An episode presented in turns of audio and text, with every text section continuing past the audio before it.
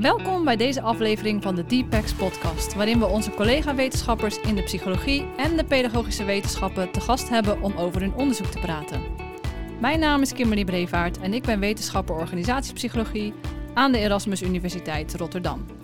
Samen met mijn collega Martine Baars host ik deze podcast. Ik ben Martine Baars en ik werk als wetenschapper in de onderwijspsychologie aan de Erasmus Universiteit Rotterdam. Welkom bij weer een nieuwe aflevering van de Deepex podcast. Vandaag hebben we onze collega Pauline Jansen te gast. Pauline is hoogleraar in de ontwikkelingspsychopathologie binnen onze afdeling, maar ze is ook verbonden aan het Erasmus Medisch Centrum, waar ze de onderzoeksgroep Gedrag en Cognitie leidt. Pauline doet onderzoek naar risicofactoren en voorspellers van psychische problemen bij jongeren, zoals symptomen van ADHD, autisme, depressie en eetstoornissen. Wat maakt nu dat het ene kind psychisch gezond opgroeit en de ander psychische problemen ervaart? In dat onderzoek gaat ze ons vandaag een inkijkje geven. Dus van harte welkom. Heel fijn uh, om meer te horen over jouw onderzoek. Ja, Dank je. welkom. Dankjewel. Ja, want een belangrijk kenmerk van jouw onderzoek is dat het interdisciplinair is. Dus je staat eigenlijk met één been in de psychologie en met een ander in de epidemiologie. Maar wat betekent dat nou precies? Ja, dat uh, klopt inderdaad. Ik doe mijn onderzoek vanuit uh, twee verschillende richtingen. En vanuit de psychologie ben ik geïnteresseerd in psychische problemen bij kinderen en jongeren. Wat voor leeftijdsgroep moeten we dan denken als je het zegt, kinderen en jongeren? Ja, eigenlijk tot, uh, tot een jaar of 18, uh, okay. jongvolwassenen, een jaar of 20. Oké, ja. Okay. ja. ja, dat is eigenlijk een levensfase waarin psychische problemen zich openbaren. Mhm. Mm -hmm. um, en ik bekijk die psychische problemen met behulp van epidemiologisch onderzoek. Mm -hmm. En dat is een vakgebied dat zich bezighoudt met hoe vaak ziektes voorkomen en met het vinden van factoren die ziekte en gezondheid uh, beïnvloeden en bepalen. Oké, okay, ja. Um, dat gebeurt eigenlijk vaak in grote steekproeven in de algemene bevolking. Dat noemen we ook wel cohortonderzoeken. Oh ja.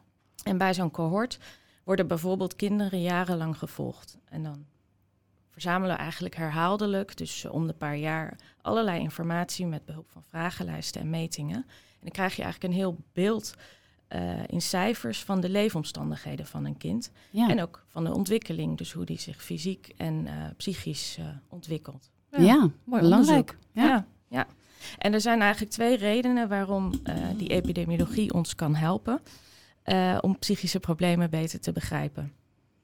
Aan de ene kant kunnen we zeg maar, uh, door het langdurig volgen van mensen uh, in kaart brengen of bepaalde ervaringen of leefomstandigheden bijdragen aan het ontwikkelen van latere proble problemen. Ja. En dat is eigenlijk beter en betrouwbaarder dan informatie verzamelen over vroeger op het moment dat iemand al psychische problemen ervaart. Want dan wordt eigenlijk die herinnering heel erg gekleurd door hoe iemand zich op dat moment voelt. Oh ja. ja, en ik kan me ook voorstellen als je me nu terugvraagt of vraagt om terug te denken aan die tijd. Dan, ik weet niet hoe betrouwbaar mijn geheugen van die tijd is. Ja. Zijn dingen echt gebeurd, weet je wel? Of heb ik dat voor Ja. zelf verzonnen? Ja. Dat klopt. Eigenlijk ook, uh, je weet heel veel niet meer helemaal. Het is Nee. heel selectief wat je je herinnert. Dus het is eigenlijk beter om meer op het moment informatie te verzamelen. eh, waar we dan later naar terug kunnen kijken. Dan, dan dat, je, dat het iemand tien jaar later Ja. moet vertellen over. Ja, ook om die, volgorde had. Ja. eigenlijk echt vastgelegd te hebben. Ja. Hè? Van wat Ja. was er nou eerst aan symptomen Ja. of uh, voorvallen. Ja. Ja. Klopt. Ja. mooi. ja, en dan is er ook nog een ander voordeel van, eh, van dat epidemiologisch onderzoek. En dat is eigenlijk dat we naar die hele bevolking kijken. Dus het Mhm. hele spectrum van problemen. Dus we kijken niet alleen maar naar degene echt met een psychiatrische diagnose, maar ook eh, naar het, eigenlijk een beetje een grijs tussengebied tussen geen en wel symptomen hebben van, eh, van psychiatrische diagnoses. Ehm,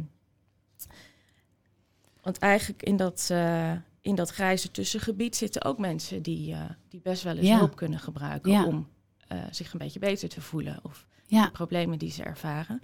En op deze manier krijgen we eigenlijk een beeld van, de hele, ja, van het hele spectrum van, van problemen. Ja, inderdaad. Ik kan me voorstellen dat het inderdaad niet een zwart-wit verhaal is. Hè? Van je hebt iets wel of je hebt iets niet. Maar dat dat een heel, Ja. een heel palet is. Dus Ja. dat kun je helemaal meenemen in het onderzoek. Dat is wel heel mooi. Ja, Ja. Ja, en dat grijs gebied, ik kan me ook voorstellen dat dat misschien wel het grootste gebied is. Ja, de meeste mensen, dat de meeste mensen in dat Klopt. gebied Ja. zitten. Klopt. Ja, Ja, ja. ja. en dat zijn dus mensen die eigenlijk bijvoorbeeld net niet alle symptomen hebben van een depressie of van een Ja. angststoornis, maar wel toch wel bepaalde kenmerken ervan. Ja, Ehm, en soms gaat het vanzelf over. Mhm. Ehm, soms kunnen mensen daar ook prima mee leven. ja, Eh, maar soms hebben mensen daar ook best wel baat bij om daar wel wat hulp Ja. bij te krijgen. ja, ja. Dat is ook Ja. natuurlijk wel goed om te weten dat het soms misschien ook wel vanzelf over kan gaan. Hè? Dat je ook dat inzicht eigenlijk eh, hebt naast dat je weet dat het voor sommigen natuurlijk belangrijk is om wel hulp te Ja. krijgen. Klopt. Ja. Ja. Nou, mooi. Laten we eens in die ehm, problematiek duiken. Ehm, toen wij eh, aan het voorbereiden waren voor jouw onderzoek, moest ik denken aan dat het er wel op lijkt dat er steeds meer jongeren een, eh, eh, een autisme- of ADHD-diagnose krijgen. Ehm, en wat we zagen uit jouw onderzoek is dat blijkbaar ook het gebruik van antidepressiva onder jongeren de afgelopen jaren is toegenomen. Wat, wat is hier volgens jou aan de hand en moeten we ons daar zorgen om maken?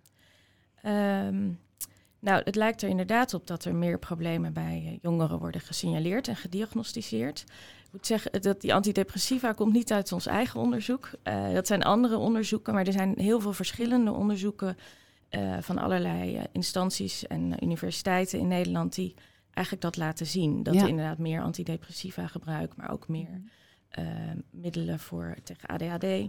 Mhm. Ehm, en dat er ook wel wat meer diagnoses worden gesteld, maar ook gewoon überhaupt meer problemen eh, worden ervaren. Ja. Ehm, hè, want zo, bijvoorbeeld hebben we de laatste jaren natuurlijk veel gehoord ook over de coronapandemie. En, Ja, en dat jongeren zich eh, bijvoorbeeld eenzamer voelen. Ja. Ehm, nou denk ik ook, we moeten altijd wel heel goed kijken naar wat is er dan onderzocht en wat, wat zegt dat nu? Want dat jongeren zich eenzamer voelen wil niet meteen zeggen dat ze ook echt psychisch ongezond zijn en een diagnose zouden moeten krijgen. ja, precies. Ja. Het is niet direct een probleem, zo gezegd. Nee. Maar het is wel iets wat je constateert. En dan moet je wel goed kijken hoe je dat weer eigenlijk interpreteert. Precies, ja.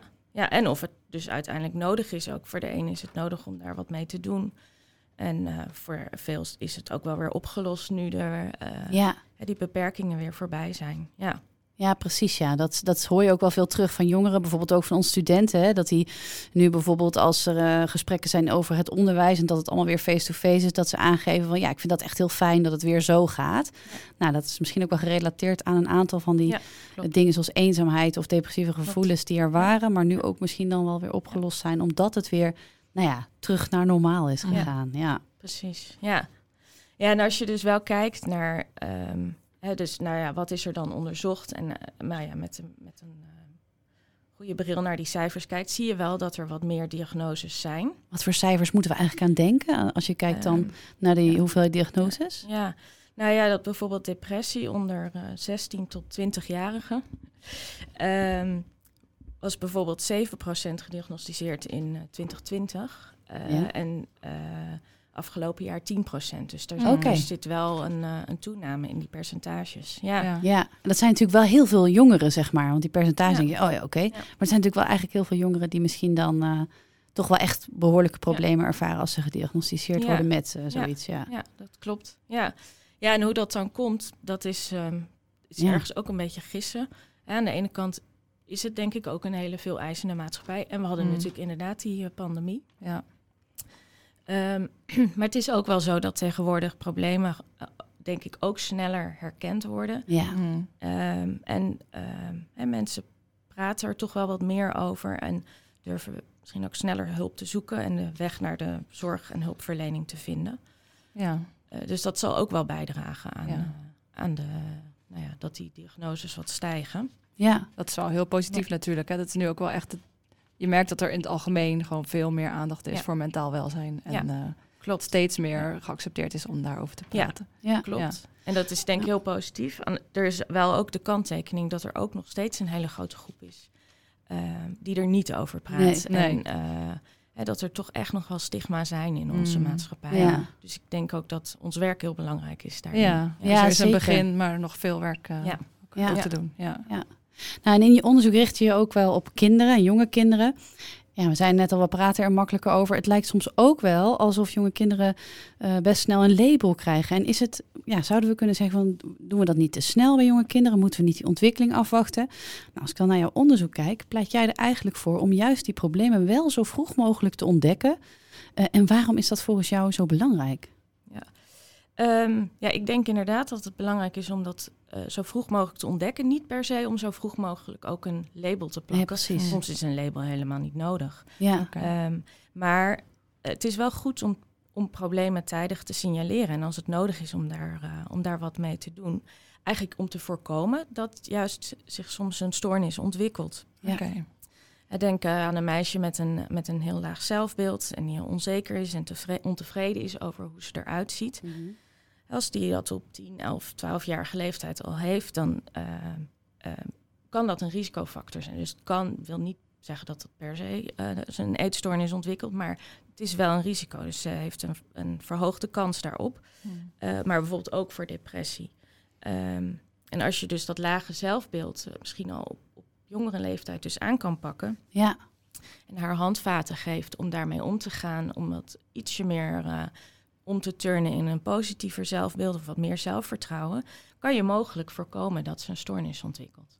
Wat, wat zou je dan, eh, wat zou, wat zou je dan kunnen? Ik zit te denken van hoe, Ja. ehm, wat kan je concreet dan doen? Ga je dan als, als, als ouders bijvoorbeeld naar een huisarts met je kind? Of Dat kan, eh, of je kan ook via school, eh, die hebben ook wel vaak tips en weten goed wat er in een, in een gemeente is aan aanbod. Er zijn allerlei trainingen, Ja. ehm, of kort, kortdurende preventieve interventies. Dus dan, eh, eh, dan kan een kind bijvoorbeeld eh, nou ja, acht of tien keer in een kanjertraining meelopen. Of, Oh ja. En leren eigenlijk eh, om met bepaalde sociale problemen om te gaan. Of Ja. om, om, om wat steviger in de eigen schoenen te staan. En wat Oh meer ja. de positieve kanten ook van, van zichzelf te omarmen. Ja. Eh, ja, soms kan dat echt helpen. ja dus Ja. voorkomen is dan eigenlijk wel eh, een heel belangrijk doel van vroeg zijn. Dan Ja. kun je misschien voor sommigen wat Ja. voorkomen. Klopt, Ja, Ja, klopt. mooi. En daarnaast is, dan, is het ook belangrijk om er vroeg bij te zijn als er eigenlijk wel sprake is van een, eh, van Ja. een psychische stoornis. Want dat zien we ook wel bij bijvoorbeeld depressie en, eh, en eetstoornissen. Dat als je daar vroeg bij bent, kan je eigenlijk voorkomen dat het echt heel erg ingesleten patronen worden Ja. die er ontstaan. En hoe eerder je erbij bent eh, met een behandeling, eh, hoe gunstiger eigenlijk eh, het behandeltraject eh, Ja. Kan ik me ook echt voorstellen, ja. Zeker met inderdaad patronen die erin kunnen sluiten, sluipen. Gedraging of gedachtes of nou een soort van drijfstand waar je in kan komen, denk ik. Ja. Als, als dat steeds vaker of steeds langer gebeurt, dan is dat denk ik ook slechter natuurlijk voor een, voor een kind, voor een, voor een Ja. jongere. Dus als je daarop in kan grijpen, dan is het eigenlijk voorkomen van erger. Dus dat is ook mooi. Ja. Ja, en ik kan me ook wel voorstellen dat het voor een omgeving, zeker als je jong bent, dat het ook wel, eh, als je dat eenmaal weet, Ja. dat je dan misschien daar op een bepaalde manier mee om kan Dus zoals ouders en broers en zussen, Ja. vrienden, dat soort Ja. dingen denk ik. Ja. Ja, Ja. en dat, dat zie je bijvoorbeeld wel bij, eh, bij ADHD en autisme. Dat wordt vaak op wat jongere leeftijd eh, ge- gediagnosticeerd. Ehm, dat het ook gewoon heel belangrijk is om ouders en, eh, en leerkrachten wat Ja. handvaten te geven. Van, eh, en dat het helpt om die kinderen dan bijvoorbeeld niet eh, bij de deur te zetten in de Oh, klas, ja. maar ergens op een plekje waar het wat Ja. rustiger is met wat Ja. minder prikkels. Ja. En, eh, ehm, dus je- dat je wat meer eh, kan denken in, eh, in oplossingen wat helpt voor een kind. Ja, ja. Ehm, ja, mooi. Ja. Ja, ja, heel mooi. Ja, en voordat we um, de resultaten van jouw onderzoek induiken, want dat willen we natuurlijk ook weten, ehm, wil ik even stilstaan bij de data die je in je onderzoek gebruikt, want het is eh, toch wel heel hele mooie data. Jij bent lid van het eh, managementteam van Generation R. ehm, en veel van jouw onderzoek is gebaseerd op eh, die data die daarin wordt verzameld. Ehm, voor ons is Generation R denk ik heel term, bekend. Ja. Ja. En zijn we stiekem misschien ook wel eens jaloers op die data. Eh, Zit maar- jij er niet zelf in, Kim, in die data? Nee, nee, het is niet mijn, eh, de data die ik voor mijn onderzoek kan gebruiken, helaas. maar wat is Gener- Generation R voor de mensen die dat niet weten? En wat voor data levert dit Ja. op? Ja, Generation R is eigenlijk een voorbeeld van zo'n cohort waar ik het al eerder Ah, ja. over had. Ehm, en Generation R is een, een langlopend onderzoek onder jongeren die in Rotterdam zijn geboren, al eh, tussen 2002 en 2005. Ja, daar val je niet in, Kim. Nee, Nee, daar zit ik niet in. Nee. helaas. Ehm, eigenlijk in die periode hebben we een, toen nog zwangere moeders gevraagd om mee te doen aan Generation R. En eh, na de geboorte zijn we die gezinnen blijven volgen over de jaren heen. En die jongeren die zijn dus inmiddels eh, 17, 18, 19 jaar oud. Ja, Wauw. Ehm, en elk jaar om de, om de paar jaar eh, sturen ze vragenlijsten, komen ze naar het Sophia Kinderziekenhuis voor uitgebreide metingen. Ja, En zo weten we dus eigenlijk superveel over hè, hun lichamelijke gezondheid, psychische gezondheid. En ook over allerlei omstandigheden waarin ze zijn opgegroeid. ja, Eh, en zowel de ouders zelf hebben vragenlijsten beantwoord, inmiddels nu ook de jongeren zelf. Hmm. Maar eh, weten we bijvoorbeeld over hoe vaak ze zijn verhuisd, of er veel stress was thuis, ehm, of juist eh, heel erg rust en regelmaat. En eh, nou ja, dus er is ontzettend Echt veel, heel eh, veel. gegevens. Ja. Ja. En eigenlijk met al die gegevens proberen we beter te begrijpen waarom dus het ene kind dan problemen ontwikkelt en een ander kind niet. Ja, dat Ja. gaat dus ook Ja. echt wel om het kind, om de ouders, maar ook dus echt om die omgeving. Hè? Als je zegt verhuizen en nou ja, wat, Ja. wat, voor, wat voor een gezinssituatie was er misschien. Of Ja. nou, ja, wat, voor, wat voor een eh, type scholing. Of nou, allerlei Ja. dingen die in zo'n vragenlijst zitten. Ja. Dat betekent dat je echt heel breed eigenlijk data hebt over Klopt. kind en het gezin. Ja. En dus de ontwikkeling nou ja, in de eerste twintig jaar. Dat is wel heel bijzonder. Ja, zo mooi dat die, die ouders en die kinderen ook mee blijven doen. Dat ja, zeker. echt, zeker. Super. Ja, dat is heel Ja. belangrijk. Ja. Ja, ja. ja. Blijf dat doen. Ja. Ja.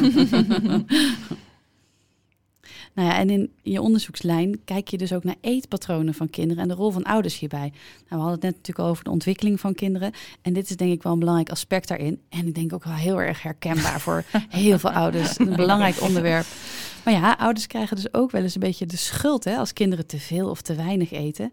Eh, omdat bijvoorbeeld eerder onderzoek uit de VS liet zien dat bepaalde opvoedtechnieken eh, de, nou ja, daartoe zouden kunnen leiden. Eh, nou goed, zo simpel zat het niet helemaal, hè, want jij bent erin gedoken en deed je eigen onderzoek.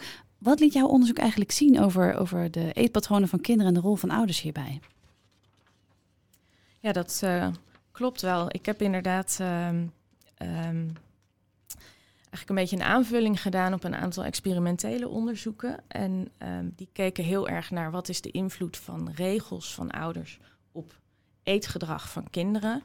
Ehm, maar dat bekijkt eigenlijk maar één kant van, eh, hè, van één richting. Dus invloed van ouders op kinderen en niet andersom. En ik denk altijd, volgens mij hebben ouders en kinderen heel veel invloed op elkaar. Zeker. Mm. Ja, dus ik heb uh, dacht op een gegeven moment, nou, ik ga die al die herhaalde metingen die we hebben in Generation R, die ga ik eens gebruiken om, uh, om te kijken van, nou, wat beïnvloedt nou wat? Ja. En we hebben bijvoorbeeld gekeken naar restrictief voeden. Ja. Dat is eigenlijk, uh, in, dat wil zeggen in hoeverre ouders het eten van uh, ongezond voedsel van hun kind proberen te beperken. Dus bijvoorbeeld door uh, gewoon helemaal geen koekjes te kopen of daar regels oh, ja. over te hebben. Oké. Okay. Um, en uit die experimenten eerder bleek eigenlijk dat als je ongezond eten verbiedt, het juist aantrekkelijker wordt. Hm. Mm. Um, en dat kinderen er dan meer van eten als ze de kans krijgen om dan ja, dus precies. toch een keer... Dus, dus dat was de ja. schuld van de ouders eigenlijk. Hè? Van, nou, jullie zo. hebben regels opgelegd ja. en nu is je kind uh, gaan schranzen als die, als die de kans kreeg. Ja, en dat werd dan ook nog wel een beetje doorgetrokken. Want als dan een kind overgewicht had, nou... Dan ja, dan wist je al wie, wie dat gedaan had. Ja, ja. ja. Ja, dus ik um, in Generation R heb ik uh, daar ook naar gekeken. En eigenlijk dus beide kanten van het. Ja. Hè, en, en vond eigenlijk geen aanwijzingen dat dus die regels van ouders uh, leiden tot overeten of te veel eten of tot overgewicht bij kinderen. Mm. Maar wat we wel zagen was juist andersom. Dat als een kind wat dikker leek te worden, dan waren die ouders juist geneigd ja. om uh, oh, ja. ongezond eten wat meer te beperken. Dus er zit een uh, ja, ja, ouders. Ja. Ik snap dat ook wel. Ja. ja. je ziet misschien dat je kind dan inderdaad nou, dikker wordt of overgewicht krijgt. En dat is natuurlijk echt een aanleiding om te denken: ik ga daar toch proberen iets aan te doen. Ja. Uh, en dat is wel interessant dat je nu juist met jouw methode, door over langere tijd met herhaalde metingen te kijken, wat gebeurde er nou in een bepaalde reeks gebeurtenissen ja. over langere tijd. Dat is wel heel interessant, ja. Want in vergelijking met dat experiment, wat op zich een prachtige vorm van onderzoek is, vind ik echt wel uh, ja. belangrijk, uh, mis je dan inderdaad precies dit ja. eigenlijk super logische ja. fenomeen. Dat bij een dikker kind je de neiging hebt om waarschijnlijk in te grijpen als ouder. Ja. Ja, want dat zagen we ook dus in, de, in de, al die data. Van dat het dus inderdaad was dat ouders zich meer zorgen maken. Ja, dat snap ik ook. Ja, natuurlijk. Ja. Ja. Ja. Maar we hebben ook nog een ander onderzoek gedaan. En daarin uh, ook eigenlijk nou ja, tegen het licht van die experimenten aan. Um, en hebben we gekeken naar moeilijke eters. Oh, ja. hè, dit zijn kinderen die heel kieskeurig zijn en oh, ja. uh, niks willen proeven. Of, Oh ja. ja, ja, die heb je echt wel. ja. En dat noemen we ook wel selectief eten. En dat is eigenlijk een heel normaal fenomeen. Eh, ongeveer de helft van de kinderen die, ehm, die maakt op een gegeven moment zo'n fase door op twee, Ja. drie, vierjarige leeftijd. Oh, dat lijkt me ook wel heel nuttig om te weten voor ouders. Dat Ja, best Een soort normaal van, is. eh, dat, ja, Zeker. precies, dat het erbij Ja, hoort. zeker. Ja. Ja. want het is dat kinderen eigenlijk een beetje autonomie willen. Hè? Die willen Ah, zelf ja. weten wat ze Ja. eten. Oh ja, Zelf bepalen. ja. Ja. Dat en dus klopt. niet wat hun ouders eh, ze voorschotelen. ja. Zeker Dat niet. vooral niet. Hè. Je Zeker krijgt niet. vooral niet deze broccoli. Nou, misschien Nee. wil je het dan. Precies. Maar goed, bij sommige kinderen blijft het wel langer bestaan, dat Mm. eh, kieskeurige eten. Dus het is ook wel goed om daar eh, wat verder naar te kijken. En wat we dus ook zagen, ehm, of aan die experimentele Ja. onderzoeken werd eigenlijk gesuggereerd dat dat eetgedrag ook een gevolg is van de opvoeding. Dat die ouders eigenlijk eh, pushen en, en, Ja. maar, en maar blijven vragen van eet nou op en eh, een soort dwingen eigenlijk. En dat daardoor juist een aversie ontstaat tegen... Ja, dit, dit vind ik echt volgens mij zo'n dit is zo'n gedeelde opvatting. Ik hoor dit zo vaak. Ja. Ja? Ja, dat, Ja, als eh, dat je niet te veel moet pushen inderdaad, want anders dan krijgen ze een negatieve associatie met eten. Ja. Nou, ja, dat maar- is waar. Dat ja. hoor je wel veel. Ja, maar dat bleek dus uit die experimentele onderzoeken. Maar wij zagen het ook in, in Generation R. Dat daar inderdaad toch wel een er stukje zit wel dat iets in. van waarheid in. Maar ook daar is het wel weer genuanceerder. Want Ja. het is ook dat ouders het juist eh, hun kinderen aansporen. Omdat een kind niet goed eet. Dus Ja, het, tuurlijk. Mm. het is een, ook weer een wisselwerking. Ja. ja. Eh, maar vervolgens lijkt dus dat aansporen ook wel weer... ehm, nou ja, ook niet het gewenste effect te hebben. te zijn. Dus er is eigenlijk een beetje een vicieuze cirkel die, eh, die zo lijkt te ontstaan. Ja, maar ik snap Ja. dat ook wel weer, want daar heb je ook weer dat stukje, denk ik, dat je je zorgen begint te maken. Ja. Dus bijvoorbeeld dat kind wat, wat, nou ja, op twee, drie, vierjarige leeftijd een keer een aantal keer heel selectief is, wat nog wel grappig is. Maar dat kind wat het langer doet, Ja. wat, wat vijf, zes, zeven, acht jaar, tien jaar is en nog steeds zegt ik wil alleen maar pizza margarita's en eh, pasta zonder saus. Ja, of Ik zou eh, ook maar- onder appelmoes. Ja, precies. Ja, appelmoes met frietjes erin. Ja, ik zou me ook echt zorgen maken om, om groei en om ontwikkeling die je misschien ook aan voeding verbindt als, als opvoeder. Hè. Dan denk je, ja, je moet gezond eten, gevarieerd eten. Ik zou zeker in die valkuil trappen als ik een kind dat wat inderdaad dat moeilijk zou vinden. Ja. Dat je dan Ja. denkt, nou, ik ga toch aansporen en toch vertellen dat ik wil dat jij dit doet. Ja. Ja, ja dat is dus eigenlijk helemaal niet, niet zo'n goed idee. Nee, nou ja, het is kijk eh, helemaal niet. eh, als je het helemaal op zijn beloop laat, is dat natuurlijk eet een kind eh, waarschijnlijk helemaal niks meer. Nee, mijn kinderen zouden ik inderdaad kiezen voor chocola en koekjes en witte pasta. Ja, gewoon echt heel ongezond. pasta. Ja, ja. ja. ja. ook specifiek. Geen Ja. saus graag. Ja, precies. Ja. Ja. Ja, dat is ook lekker. Ja. Wij mochten het altijd na afloop Oh, nee. van, de, van de gewone maaltijd. Oh, ja. Ja. Het restje. Ja. Ja. Nee, maar wat bijvoorbeeld hel er zijn heel veel dingen die je kan proberen, die, Ja. die kunnen helpen. En eh ehm, één ding is wel van ja, echt dwingen om eh, eigenlijk een kind gewoon door de strot te duwen. Nee. Dat is niet zo Dat, eh, dat helpt niet. Nee. Eh, Nee. Maar je kan wel een kind vragen om, om het in elk geval te proeven. Ja, en, nou, precies. en, en, en daarna dan de keus te geven of het de, de rest van de doperwten ook opeet. Of, Oh ja. Maar goed, als je dan bijvoorbeeld doperwtjes en worteltjes aanbiedt. En nou, wel proeven allebei. Worteltjes, nou is lekker, die gaan op. Dan heeft ja. het in elk geval wat groente binnen als het dan vervolgens de doperwten niet wil. Oh, ja, ja, ja. Maar door het wel door het herhaald te blijven, eh, af en toe te proeven, ja. treedt er op een gegeven moment wel gewenning op. Dus voor veel kinderen, ja, die accepteren bepaald eten niet in eerste instantie. Maar Toch gewoon het geduld ook hebben Ja. om door te gaan, aan te bieden. soms moet je iets wel tien keer proeven voordat Ja. je het eh, Oh, ja. een beetje... Ja, en dat is ook bent. wel weer logisch. Ja. Ik denk dat we dat zelf ook wel hebben. Stel je Ja. voor, je hebt iets wat je nog nooit hebt gegeten als volwassene. Of, of maar heel weinig, of niet in die vorm of smaak.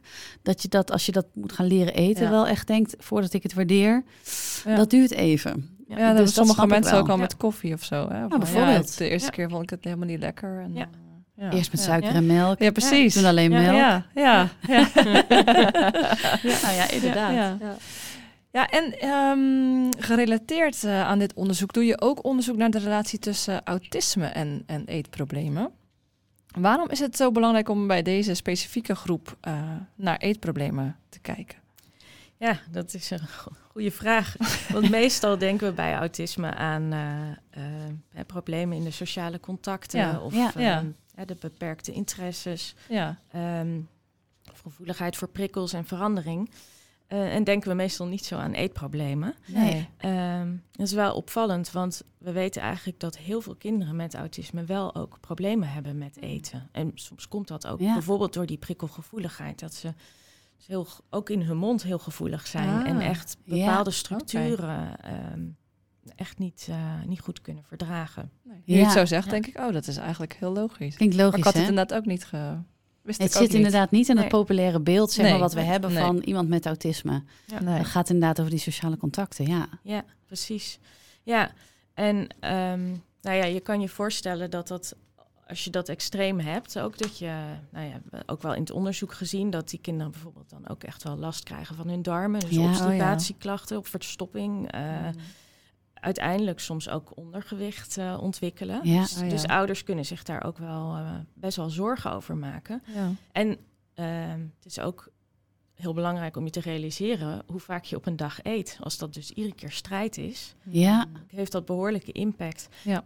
Maar eigenlijk in heel veel behandeling en, en begeleiding van gezinnen met, eh, van kinderen met autisme is er, is er eigenlijk weinig aandacht voor, omdat er heel erg gericht wordt op die, Ja. eh, op die klassieke problemen, sociale, in de sociale contacten bijvoorbeeld. Ja. En ehm, ja, wij proberen daar dus ook wat meer aandacht eh, voor te krijgen. Ja, wel mooi, Ja. want dat Ja. denk ik wel heel erg belangrijk voor een kind en de ouders, maar ook later denk ik voor, voor de jongeren zelf. Eh, want als je over zoveel jaren heen die eetproblemen behoudt, dat is heel erg lastig inderdaad. En uiteindelijk als het tot ondervoeding leidt, dan is het dus een ontzettend belangrijk punt om wel naar te kijken. Ja. Dat is inderdaad wel Ja, echt klopt. cruciaal. Ja. En je hebt in, je, in je onderzoek eh, ook gekeken naar eh, hoe dat eigenlijk al startte vanaf, vanaf de babyleeftijd. Hè? Want je vond eigenlijk dat bij baby's al symptomen zichtbaar zijn die te maken hebben met dit ja, fenomeen Ja. dat bij autisme vaak eetproblemen voorkomen. Ja, nou, wat ja, lastig is in, in Generation R hebben we niet zoveel kinderen echt, met echt een autisme-diagnose. Eh, maar we hebben dus wel vragenlijsten afgenomen waarin we symptomen bekijken. En daar, dan zitten we eigenlijk dus bijvoorbeeld ook in dat grijze gebied Oh ja. een beetje te kijken. Oh. Dus over het hele gebied. En wat we zagen was dat eh, eetproblemen echt in de babytijd. ehm, En is dat dan bijvoorbeeld de hapjes niet eh, willen of zo? Stel ik me voor dat als je zo'n groentehapje hebt of zo, dat dat nou, niet... was, eh, was wel gevarieerd. Eh, eigenlijk eerder zelfs nog. Bijvoorbeeld baby's die, ehm, die de borst weigerden. Of, ehm, Oh ja, of maar één type melk willen of zo van, ja. van de keuzes die je ja, hebt. Of, Ja. of ehm, eh, eigenlijk niet, go- niet goed verzadigd leken te zijn. Dus die, Oké. die soort onstilbare honger. Of juist maar constant heel weinig heel, e- drinken. En dan vervolgens heel snel weer honger hebben. Oh ja. Ehm, en dat, dat is eigenlijk lijkt ook een beetje op eh, zelfregulatieproblemen. Hè? Dus, dus in principe kunnen kinderen en baby's al vanaf heel jong dat best wel goed zelf aanvoelen. Van nou, wat, hoeveel heb ik nodig? Oh ja. hè, hoeveel trek heb ik? En, eh, en dan stoppen ze op een gegeven moment met drinken. En nou, daar moet je ook op vertrouwen als, als ouders. Dat, ja. dat kinderen dat eh, eh, wel zelf een beetje kunnen, kunnen aanvoelen. En de ene dag eet je en drink je meer ook dan een andere dag. Ja. Als je moe bent, dan Hmm. eh, is het wat minder. Ja. Maar het lijkt dus dat eh, die problemen eigenlijk die we zagen bij sommige baby's, ehm, die voorspelden zes jaar later meer autisme-symptomen. Oké.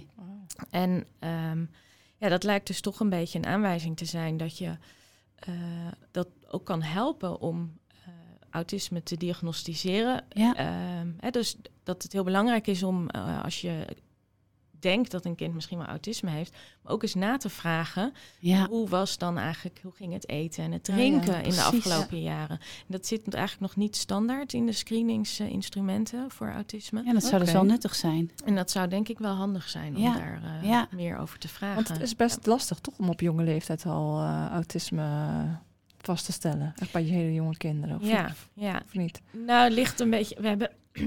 Sorry. In, eh, in autisme heb je ook gradaties, eh, zeg Ja. maar. Hè? Dus. ehm, Ja.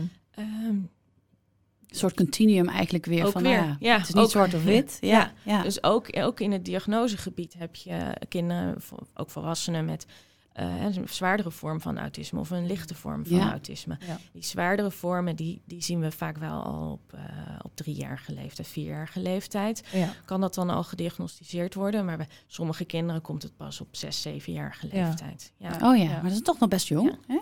Ja. Jawel, maar ja, omdat je zei van Ja. soms zie je bij baby's al, eh, hè, als je dan terugdenkt van Ja. dat ze bij als Ja. baby al Ja. die, eh, Ja. die Ja. eetproblemen. Ja. Ja, nou hadden. denk ik omdat je het- qua sociale interactie is er ge- gebeurt er natuurlijk nog niet Nee, zo heel veel op die hele ja. jonge leeftijd. Ja. Dus het zal denk ik niet mogelijk zijn om echt, echt in de babytijd al autisme te diagnosticeren. Maar er Nee, wordt precies. bijvoorbeeld wel gevraagd en in de screening dan bij twee, driejarige kinderen van hoe was het oogcontact in de babytijd? Hè? Of, Oh, ja. of lachte een, Ah. een babytje naar je? Eh, maar je zou daar dus ook aan toe kunnen voegen eh, Ja. om te vragen over ja, Ja, hoe ging dan ja het precies. eten? Ja, het is natuurlijk ook zo dat niet alle baby's die een opvallend eetpatroon hadden, nee. krijgen autistische Nee, trekken. maar waarschijnlijk niet. hebben wel heel veel kinderen met autistische trekken ook opvallende eetpatronen. Ja. Zo zou het misschien Zo, weer wel. ja. eh, dus als je verdenking hebt, dan zou je het uit moeten vragen bij elkaar Ja. van nou, Ja. eh, hoe zit het met eten? Ja. Dat is wel echt een belangrijke toevoeging. En een hele praktische, waar ouders volgens mij echt wel wat over kunnen zeggen ook. Hè? Van, hoe gaat dat eten? Want inderdaad, als dat niet wil, dan valt dat echt iedere dag minstens drie keer heel erg op. Ja, zeker. Dus ja. Ja. Nou, je richt je in dit onderzoek trouwens ook nog op de verschillen tussen jongens en meisjes met autisme in relatie tot die eetproblemen. En wat, wat kwam er precies uit dit eh, deel van het onderzoek? En waarom vind je dat belangrijk om dat mee te nemen? Ja. het is belangrijk om dat mee te nemen, omdat eigenlijk tot niet zo heel lang geleden we dachten dat autisme vooral bij jongens en bij mannen Ja. voorkwam en niet bij meisjes.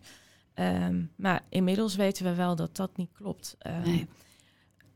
Eigenlijk zijn er hele subtiele verschillen in autisme-symptomen tussen jongens en meisjes. En mogelijk kunnen meisjes het misschien ook wat meer verbloemen. Zeker die Ja. ehm, problemen in sociale contacten weten ze soms wat beter te verbloemen. En daardoor wordt autisme eigenlijk minder makkelijk herkend bij meisjes. Mm. Ja. Ehm, en eh, ik sprak bijvoorbeeld eh, een tijdje terug een vrouw die op ja, jaar 35 pas haar een Ja. autisme-diagnose had gekregen. Mm. Zij had dus inderdaad haar hele leven lang problemen met eten. Oh ja, Ah. zo sterk. Ja. En altijd het gevoel gehad, en haar ouders ook, van ja, er is iets, er, ja. er is wat, maar nooit echt de vinger op de zere plek kunnen leggen. En uiteindelijk, dus eh, op, op haar 35ste, bleek dat ze dus haar hele leven al autisme heeft. En Ja. zij vond dat heel prettig om daar eindelijk een Ja. soort... Het gaf haar handvaten ook. Ja, van precies. eindelijk snapte ze Ja. van... oké, nu begrijp ik waarom ik nooit uit eten wil. Want ik wil niet Oh, iets nieuws, iets op mijn bord krijgen... Nee. waarvan ik niet weet hoe het is klaargemaakt of hoe Oh, het smaakt. Of, Ja, ehm, en, en dat is dan één voorbeeld, maar het was veel beperkender in haar Ja. leven eigenlijk. en ik denk dat dat Ja. wel heel veel betekent. Als je dat dan weet, dan is het misschien ook dat, het, dat je een aantal dingen kunt plaatsen waar je je misschien eerder nog heel rot over zou kunnen voelen. Ja. Omdat je misschien al lang ziet dat anderen dit anders doen of aanpakken. En dat je niet zo goed weet waarom jij dat dan eigenlijk niet prettig vindt of niet wil doen. Ja. Ja. Ja. dus het kan heel erg helpen in eigenlijk in acceptatie en begrijpen. Ja. En we hebben dan in, eh, in Generation R hebben we ook gekeken naar van nou zien we nou ook verschillen in eh, ehm, jongens en meisjes hè, en hoe dan autisme-symptomen samenhangen met Ja. eetgedrag. Mhm. En dan zagen we dat bij jongens en meisjes autisme-symptomen samenhingen met dat selectieve eten en dat moeilijke eten. Maar we vonden eigenlijk vrij onverwachts ook dat meisjes met eh, autisme-symptomen dat die ook veel emotie eten laten zien. ja. En dat Hmm. zagen we dan weer niet bij jongens. Ehm, en emotie eten, dat is, ehm, dat is eigenlijk de neiging om te snacken, Ja. te snoepen als je je rot voelt, stress hebt. Sommige ja, her- herken het wel. Ja. ja. ja, ik noem altijd Bridget Jones in deze oh ja. context. Dan snapt iedereen meteen wat ik bedoel. Hè? Want Bridget die, eh, is zo'n typische emotieeter die bij eh, liefdesverdriet en tegenslag chocola-ijs eh, helpt dan goed. ja. Is wel heel extreem neergezet, Ja, maar het is, Ja. het is wel... Wel tot de duidelijk. verbeelding, ja. Precies, ja, ja. En we zien dus dat die meisjes met die veel autisme-symptomen hebben, die eh, laten eigenlijk ook een beetje dit gedrag zien. Ja. Ehm, ja, en waarom dat is, dat weten we eigenlijk nog niet precies. Dat gaan we nog verder uitzoeken. Dan eh, we nog wat eh, te onderzoeken de komende Ja, jaren. precies. Ja. En dat dat dus Ja. ook inderdaad echt specifiek voor meisjes dan zo Ja. lijkt te zijn.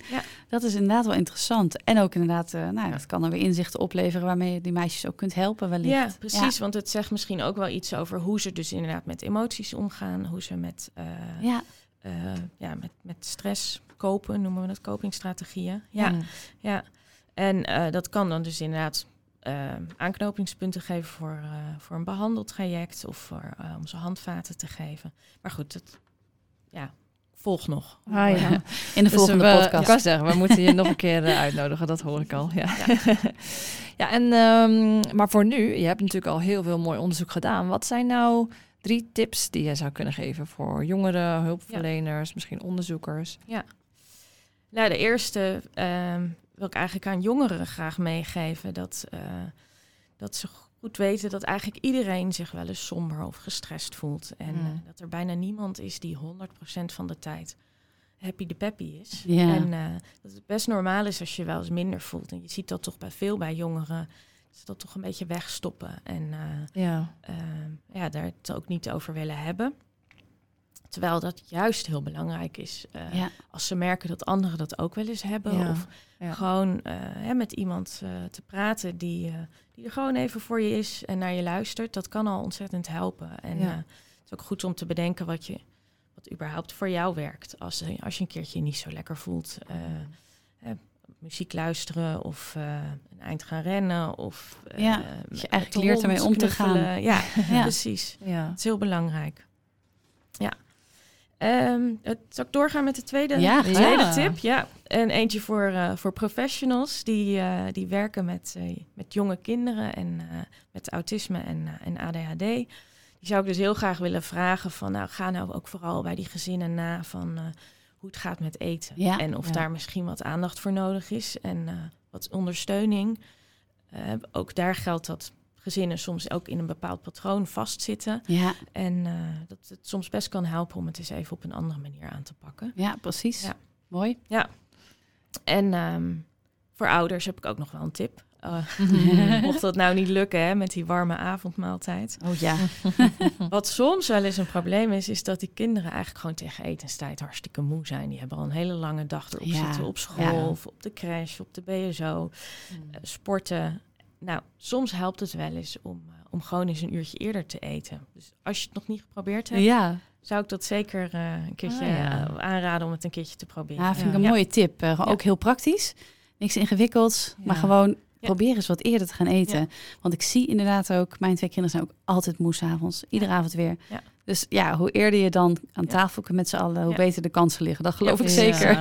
Ja, ik zie nog wel een bijkomend voordeel. Dan Ja. zou je eventueel als ouder nog een uurtje of twee uurtjes later zelf kunnen eten. Heb je ook nog een warme maaltijd. Ja, dat kan ook. Ja, ja, ja, ja, ja. Hoewel het ook, het is wel ook goed eh, om, om samen te eten met, kind, met, met het gezin aan tafel. Want eh, zien eten doet eten. Ah ja, Ja, dat is waar. Oké, Als ja. jij als ouder ook gewoon lekker die groenten en eh, dat stukje vis eet. Of, Ja, Oh ja, het dan- goede voorbeeld. Ja. Precies. Ja. En als jij zelf als ouder nooit groenten eet, eh, Ja. probeer Ja. je kind er dan maar eens van ja te onmogelijk. Ja, ja, want zien eten doet eten, maar het is ook zien dat iemand niet iets eet, is een vrijbrief om het zelf ook te laten staan. Ja, dat is ja, echt. ja. Ja. Eh, nou, we sluiten eigenlijk altijd af met de vraag of je zelf nog een tip hebt voor een leuke podcast of podcasts die je zelf luistert. Het mag eigenlijk van alles zijn. Dus ja, heb jij nog een tip daarvoor? Ja. Ja, ik luister op dit moment de podcast ehm, in, in de ogen van de koning of uit. Oh ja, door de ogen van Of de door de koning. ogen van de ja. koning. Oh ja. ik luister hem ook. Ja. Ja, ja. Ik vind het wel leuk. Ik heb hem bijna helemaal afgeluisterd. En eh, vond het vooral heel leuk om eens te horen eigenlijk wat, wat de koning en zijn gezin nou eigenlijk doen. Want soms is dat een beetje... Ja, dat weten we eigenlijk niet. Ja. Nee, nee, Nee. nee. Dus eh, ja, leuk om, eh, om daar eens een kijkje in, eh, in te Ja, Nou, is naar aanleiding van eh, tien jaar koningschap, hè, geloof Ja, ik. Dat gaat, precies. elke aflevering gaat over een, een nieuw- ander jaar in Over het koningschap. Ja. Ja, dus het is wat ook wel weer even een eh, mooie herinnering van wat er allemaal is gebeurd. Ja. Inderdaad, in de Ja. loop der jaren. Inderdaad, ja. Ja. Ja, dat zal natuurlijk ook wel voorbij komen dan. Ja, Ja. ja, leuke tip. Ik eh, vind ik ook leuk. Mooi. Nou, bedankt voor je komst en het Ja. interessante gesprek. Super Erg bedankt. leuk om je te spreken. Eh, en voor alle Ja. luisteraars natuurlijk ook bedankt voor het luisteren. En deze aflevering en andere Deepex podcast afleveringen vind je natuurlijk op je favoriete podcastplatform. En je kunt ons ook volgen via LinkedIn.